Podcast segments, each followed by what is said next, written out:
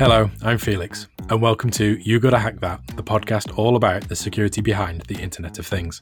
In this episode, I'm going to talk to you about building management systems. All right, so what are building management systems?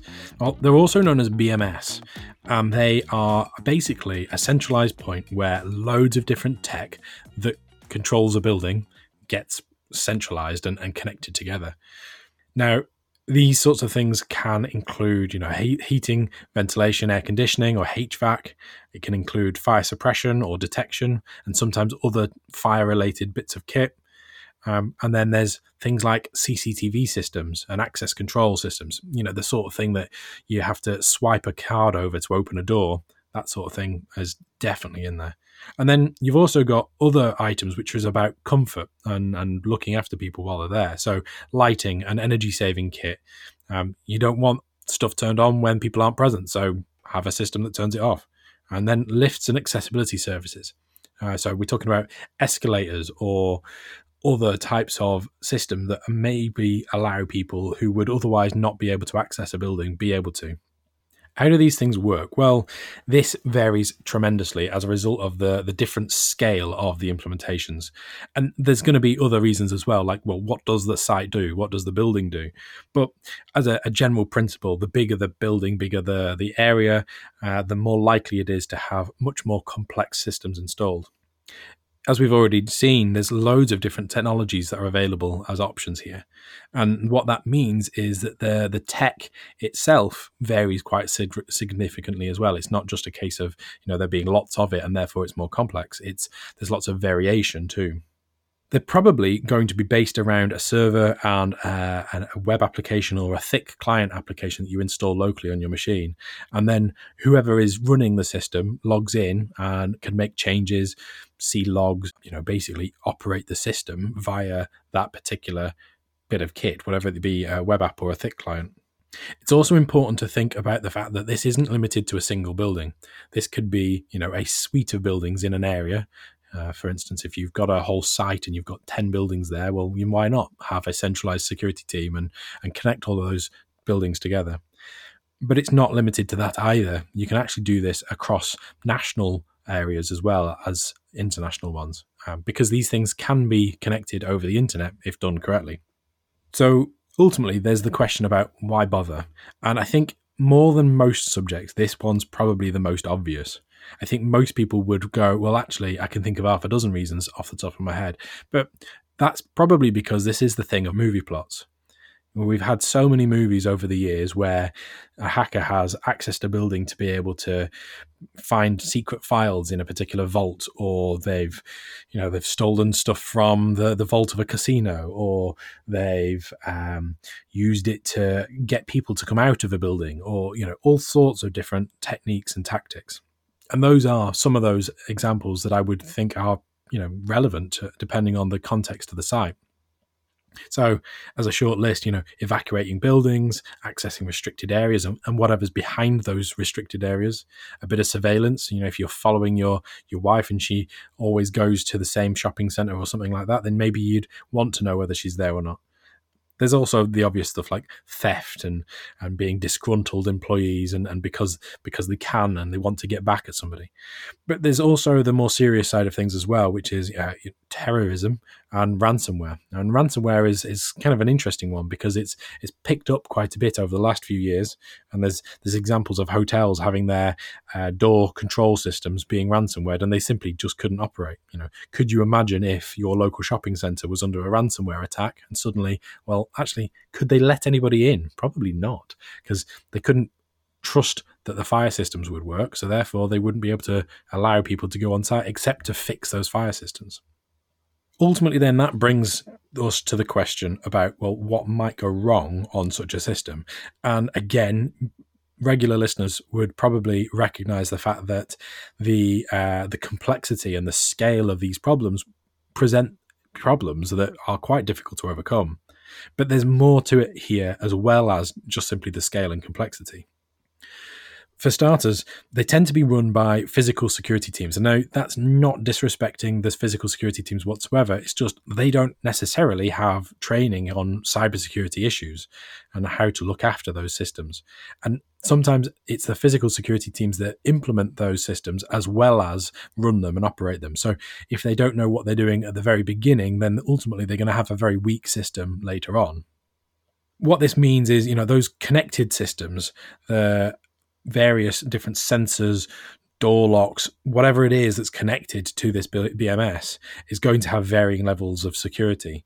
And there's a chance that the system is potentially as weak as the most vulnerable one. So, if you had a, a fire system uh, of, of whatever description and it was absolutely top notch, perfect, no probable weaknesses, no vulnerabilities that were known, anything along those lines, then uh, that would be great. But if it's connected to the same BMS where you've got a door lock system that's vulnerable to everything, well, I don't need to necessarily attack the fire system to be able to make an impact on it. I could attack the door lock system, access the BMS, and then cause an event to happen within the fire system. And, and that kind of brings it down to the lowest common denominator. There's also the, the challenges of, well, who's set this up and where have they set it up? Uh, and have they thought about how that's going to be segregated? Um, you know, are they have they put it on the same network as the corporate IT network? I've seen that quite a few times, and and that's not a great idea because these devices tend to have all sorts of issues with them. And if I can break into the operational technology or the BMS network, then I can probably move across from that over to the IT network, and therefore it's not just a, a physical impact that I could have; it's a an IT or information impact that I could have the flip side to this is if someone has been smart enough to segregate the BMS network from everything else, then the chances are that the level of security maturity on that network is, is relatively low. So, for instance, they probably haven't put in security event monitoring or you know any network monitoring or intrusion detection systems or anything along those lines because that's just another cost and another thing to maintain and it's it's an isolated thing. And we go back to this psychology of it being a thing in the corner it's a black box it works don't touch it. So why would you interact with it? Why would you do anything more and it, it takes quite an enlightened security team to recognize the vulnerabilities that are present here and actually do something about them. Where there's lots of sites connected together or lots of buildings in the same site connected together, there's some extra interesting vulnerabilities that can come up there too. If you have a site and it's got three buildings and there's a high security building, a medium security building, and a, a, really open low security building. Well, if they're all connected together, and I go and sit in the cafe that's in the low security building, say it's a shopping center, and from there I gain access to the BMS system, I can probably start working my way and, and try and access systems that look after and protect the high security or the medium security building, and therefore be able to have an impact there too.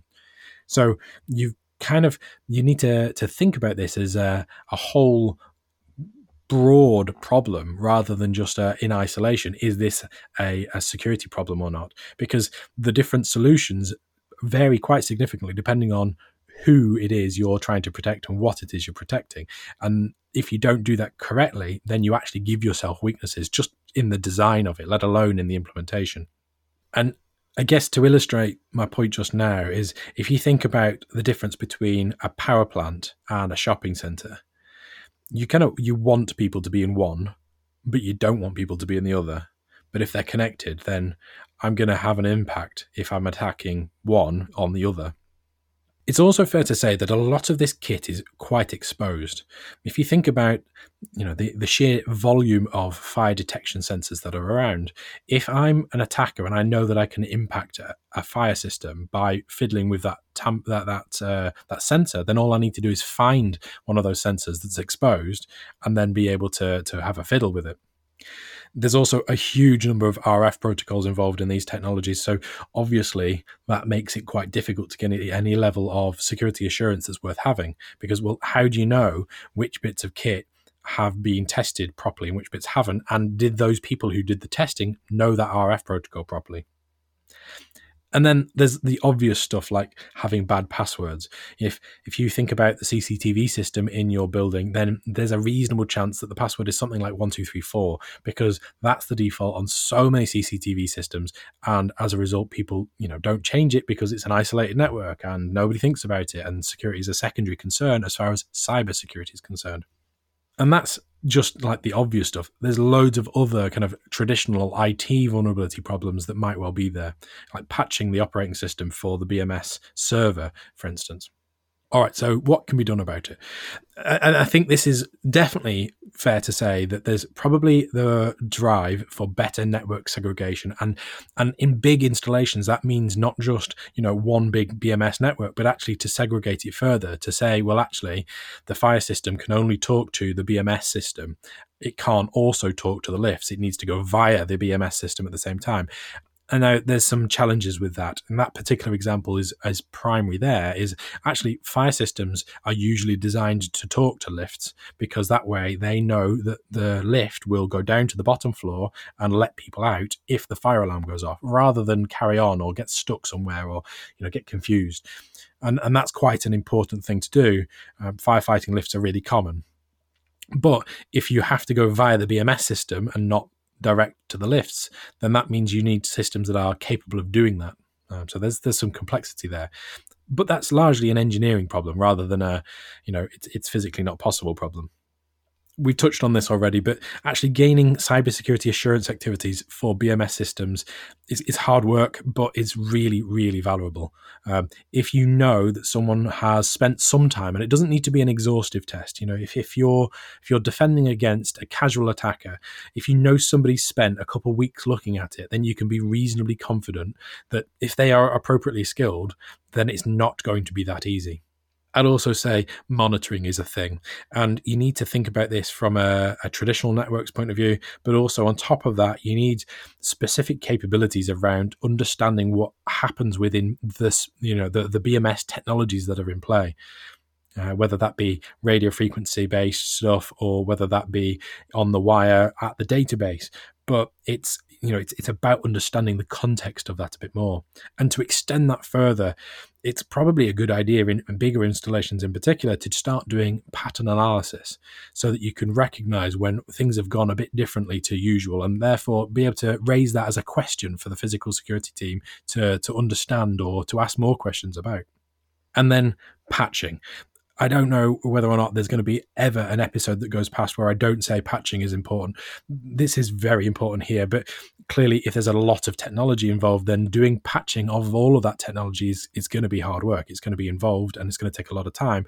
And that means somebody needs to be preemptively thinking about doing it rather than waiting for those patches to come back from the vendor. You actually need to go actively seeking to work out what technology you've got and what patch cycles they have, and therefore you know when the next thing's going to happen.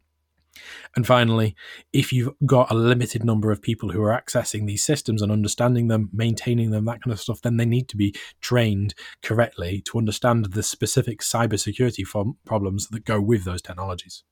All right, so as a brief summary, what do I think? Well, security of BMSs is, clearly going to be quite hard work. Uh, and the more obscure the tech, it's going to mean the greater the challenge. But despite those things, I believe that BMSs can provide great benefits, whether that be for a security purpose, like knowing that you can turn off the access to a particular office to a, an ex employee as they walk out the door, rather than having to force them to give you the key, which they might have taken a copy of. There's all sorts of other benefits as well, you know, like environmental friendly stuff. Uh, and, and as a result of all of these things, security cannot be such an issue that nobody actually bothers to implement them because they're scared of the the other negative sides.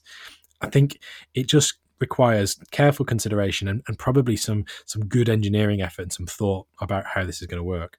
All right, so thanks for listening today. I hope you've enjoyed this show. Uh, please give the show a rating or review in your podcast app. We'd really appreciate it. And if you fancy tweeting about it or sticking it on LinkedIn, then that would be great too. Tag us, whatever you do.